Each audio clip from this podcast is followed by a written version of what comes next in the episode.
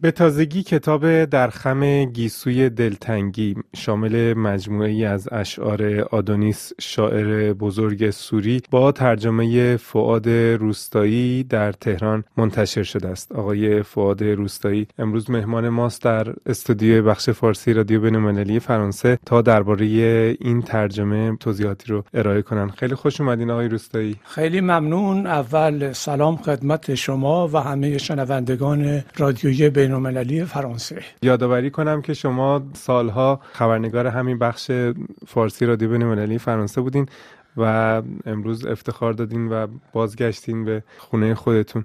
آدونیس شاعری هست که شناخته شده است برای ایرانی ها کتاب های بسیاری ازش ترجمه شده مترجمان خوبی سراغش رفتن. حتی آدونیس به ایران سفر کرده و از نزدیک ایرانی ها با این شاعر بزرگ سوری که بارها اسمش برای دریافت جایزه نوبل هم مطرح شده آشنا هستند ضرورت ترجمه دیگری از آدونیس چی بود؟ البته نمی‌تونیم بگیم ترجمه دیگری چون این کتاب ترجمه نشده بود به فارسی.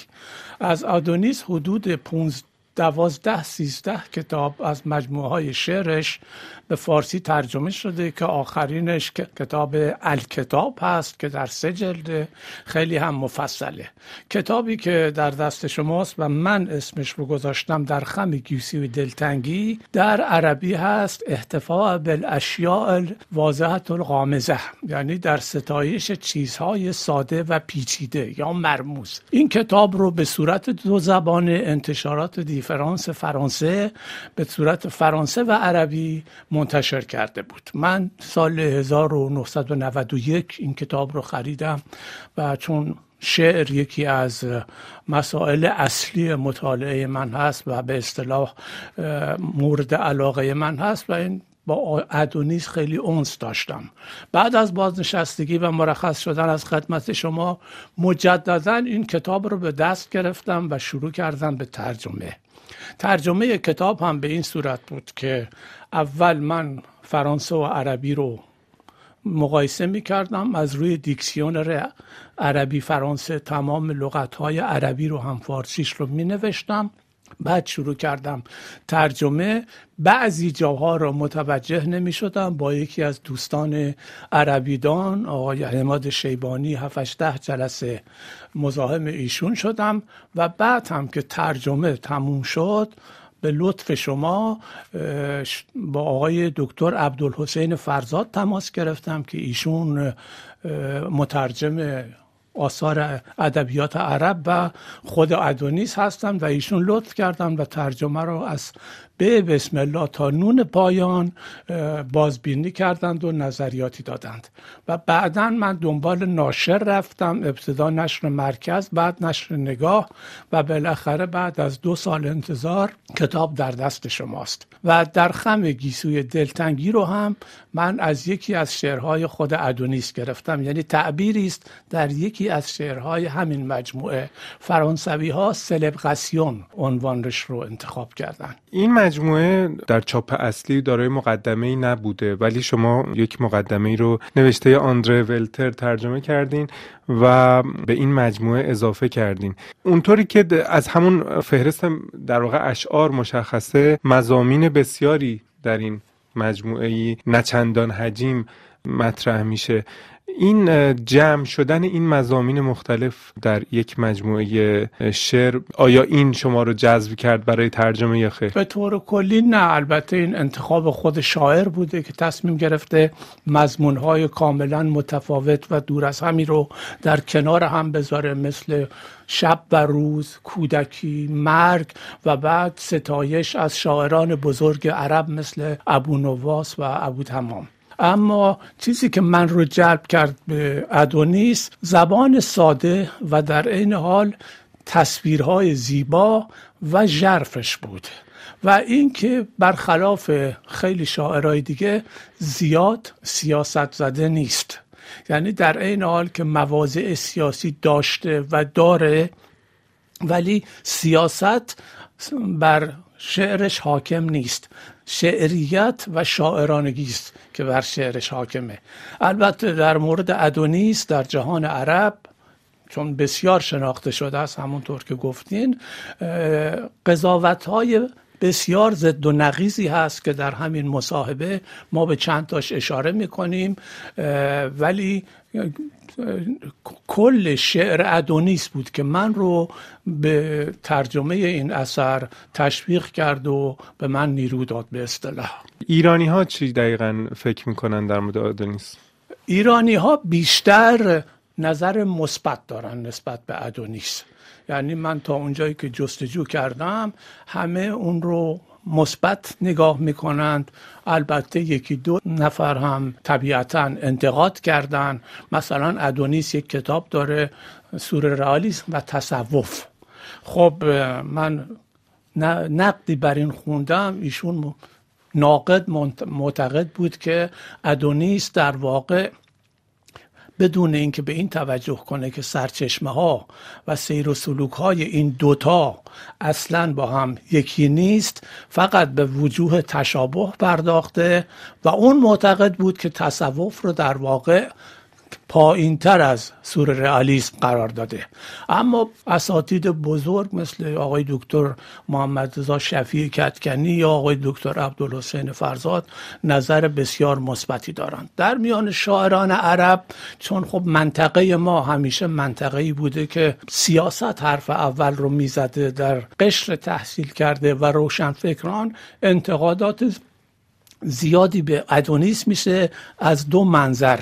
یکی این که ادونیس تغییر موضع میده دائم و یکی این که شعرش اونطور که باید و شاید و از نظر شاعران متعهد متعهد و سیاسی نیست. اون بخشی که از شعر آدونیس در ایران ستایش میشه دقیقا چه وجهیش هست؟ آیا همین دوریش از سیاست هست یا زبان آدونیس هست؟ دقیقا چه چیز آدونیس اجازه میدین من دو تا نظر استاد کتکنی و استاد فرزاد رو می‌تونم برای شما بخونم.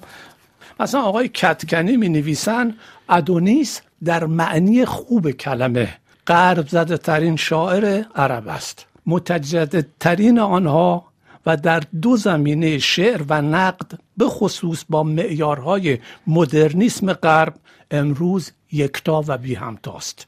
یکی از با فرهنگ ترین ادیبانی است که من در حوزه ادبیات شرق میانه می‌شناسم. آقای کتکنی بسیار آدم با صلاحیتی است در ادبیات عرب. ادبیات غرب را از رهگذر زبان فرانسه خوب شناخته و جریانهای بسیاری از مدرنیسم شعر فرنگی را جذب و حزم کرده است. از سوی دیگر رساله دکترای او الثابت و المتحول سنت یا تجدد در باب جریانهای ثابت و متحول فکر و فرهنگ اسلامی نشان می‌دهد که او در این زمینه مردی است صاحب نظر و آگاه. پس می‌بینیم از نظر ایرانی آشنایی ژرفش با ادبیات غربی چون فرانسه می‌دونه دکتراشو در دانشگاه سن جوزف بیروت گرفته لیسانس فلسفهش رو از دانشگاه دمشق.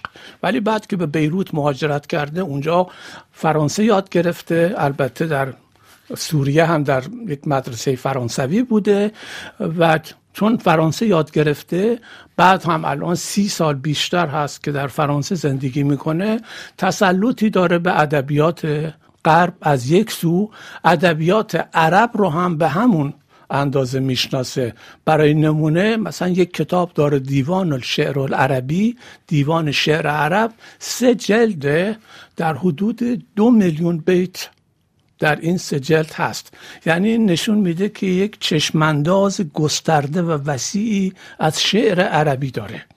در این دو جنبش خیلی در ایران ستایش میشه و بعضی موضع گیری هاش هم که در جهت موضع گیری های مثلا رژیم کنونی هم بوده چون می‌دونیم آدونیس حتی از انقلاب ایران هم یک وقت حمایت کرده.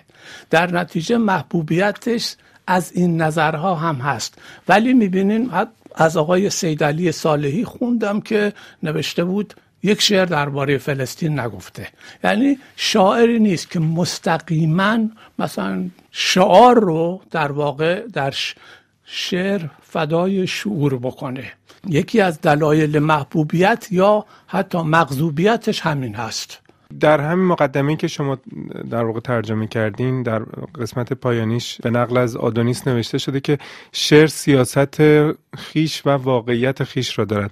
شعر خود راه خیش و هدف خیش است شعر این جهانی است. این دقیقا یعنی چی که شعر سیاست خودش رو داره دقیقا؟ یعنی شعر به نظر من منظور ادونیس این است که شعر تابع این سیاست یا اون سیاست که این حزب یا اون حزب یا این ایدئولوژی یا اون ایدئولوژی این رژیم یا اون رژیم تبلیغ می‌کنه نیست.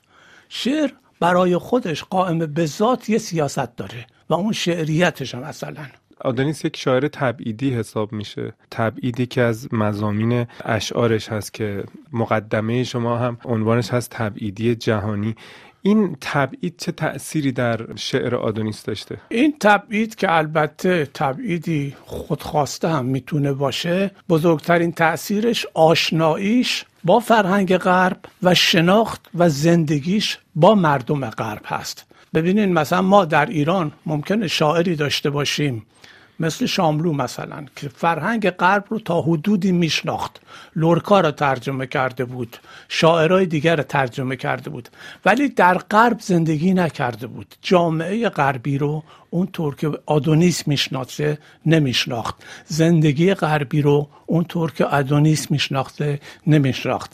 در نتیجه این شناخت عمیق از این جهان و اون جهانه که به شعر ادونیس یک ابعاد ویژه خودش رو میده.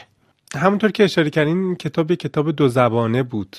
و شما در ترجمهش هم از زبان فرانسه استفاده کردین هم از زبان عربی. خیلی ها معتقدن که شعر اساسا ترجمه ناپذیره. این نظر رو در مورد اشعار آدونیس چقدر میشه صادق دونست؟ این مسئله اینکه شعر رو ترجمه بکنیم یا ترجمه نکنیم مسئله است که همیشه بوده. مثلا احمد شاملو میگه شعر رو نباید ترجمه کرد. یا اصلا تعریف می‌کنن شعر چیزی است که قابل ترجمه نیست ولی همه ترجمه می‌کنن. من فکر می‌کنم اشعار یعنی شعر به طور کلی. چند وقت پیش مصاحبه میخوندم از احمد پوری. ایشون مترجم شعر هستن بیشتر. یک مثال خیلی خوبی زده. میگه که ترجمه شعر مثل رانندگی نسبت ما در رانندگی و چراغ راهنمایی و رانندگی است.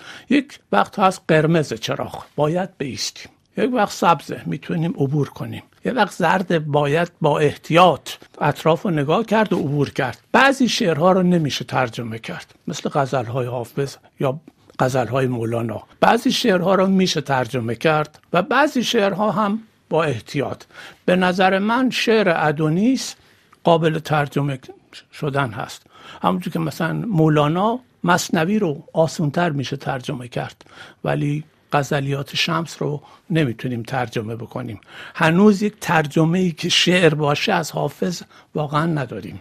ترجمه زیاد داریم اما ترجمه ای که شعر باشه یعنی شعر فرانسه باشه شعر انگلیسی باشه. تنها نمونه موفقی از شعر فارسی که من دیدم 101 رباعی خیامه که آقای ژیلبر لازار ترجمه کردن و به شعر فرانسه ترجمه کردن. با وزن و قافیه و در عین حال با حفظ امانت. وگرنه شما ترجمه فیتزجرالد رو ببینین که خیام رو جهانی کرده هیچ ارتباطی با متن رباعیات نداره. برداشت بسیار آزادی است از افکار خیام در اون ترجمه. و آقای کازم برگنیسی ترجمه فیتزرارد رو به فارسی ترجمه کرده و در کنار رباعیات خیام منتشر کرده.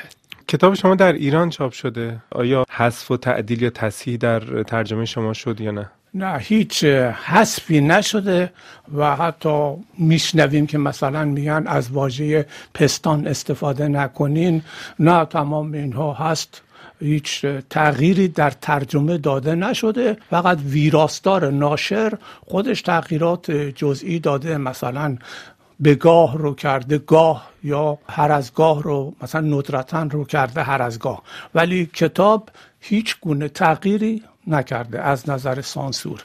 همین ترجمه است و همین متنه.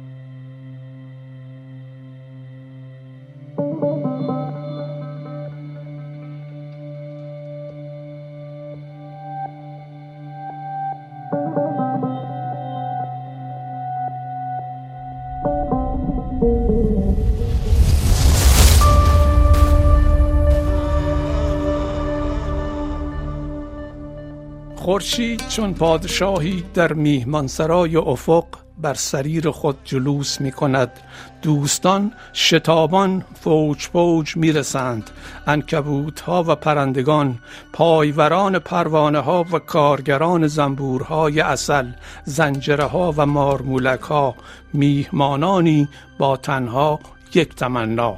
بدون هیچ سلسله مراتبی در میانشان. خورشید بر عرابه خیش سوار می شود و قدرت را به آنان واگذار می کند از شاخه های این درخت نوایی برمیخیزد.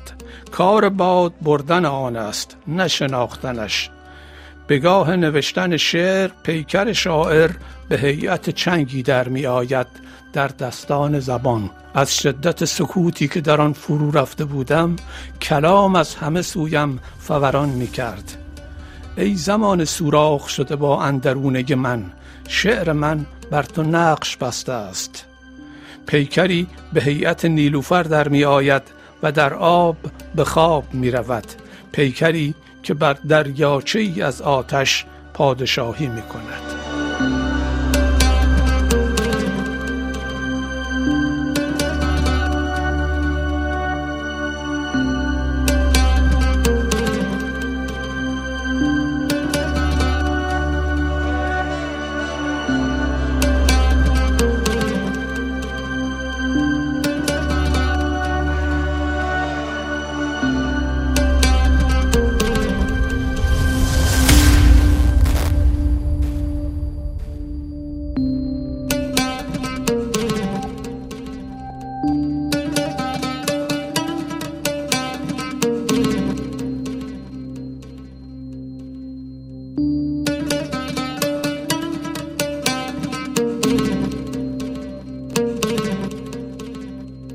RFI رادیوی جهانی.